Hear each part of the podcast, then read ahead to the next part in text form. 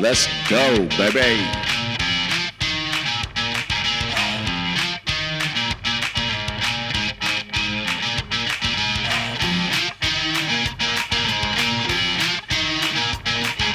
Start of a new week.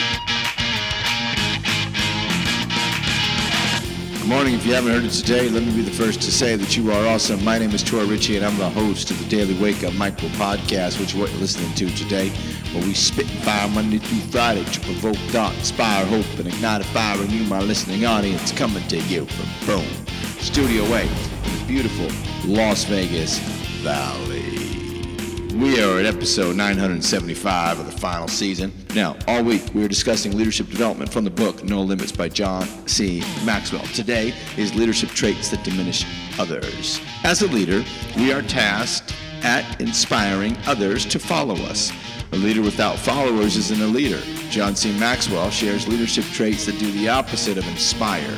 These traits diminish other people. And here are the traits.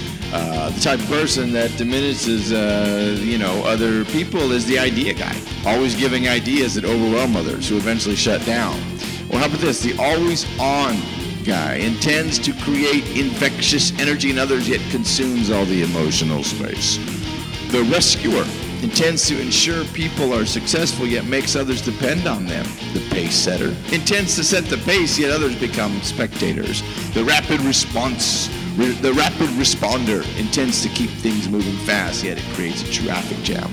And the optimist intends to create a belief, yet others don't feel appreciated. Don't be any of these guys. You got it. Now go get it. I expect it.